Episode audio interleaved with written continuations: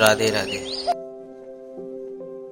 आज का विषय आपने देखा होगा कि भगवद् गीता कहा श्री कृष्ण ने, सुना अर्जुन ने, पर लिखा किसने है? लिखा किसने?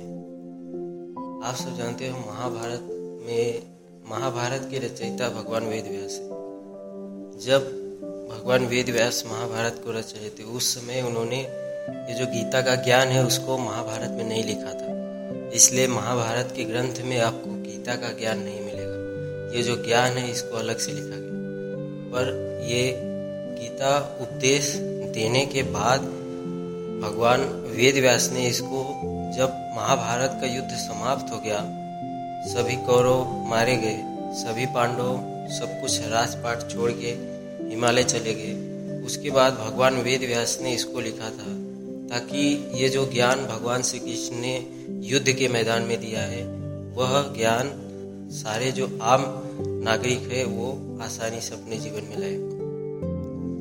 पर क्योंकि ये महाभारत में नहीं है, उस ग्रंथ में नहीं लिखा है, इसलिए जन साधारण तक ये ज़्यादा उस समय पहुंच नहीं पाया। उसके बाद जब भगवान आदि शंकराचार्य अवतार लिए, उन्होंने जब चार मठ बनवाए चारों दिशा में, उस समय उन्होंने इस भगवद गीता को पुनर्जागरण किया और उसको ग्रंथ में वापस लिख के अपने मठों में पढ़ाना शुरू किया।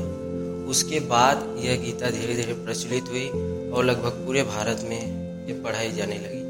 हर मठ में, हर स्कूल में, कॉलेज में बोल सकते हैं, विद्यालयों में ये इसको पढ़ाया जाने लगा। इसीलिए भले ही भगवान वेदव्यास ने महाभारत को लिखा है, पर भगवद गीता को जन साधारण के पास पहुंचाने का जो श्रेय जाता है वो जाता है भगवान आदि शंकराचार्य को। ये जानकारी आपको कैसी लगी कमेंट में जरूर बताएं, और अगर इसमें कुछ कमी रह गई हो तो उसे भी जरूर बताएं। राधे राधे।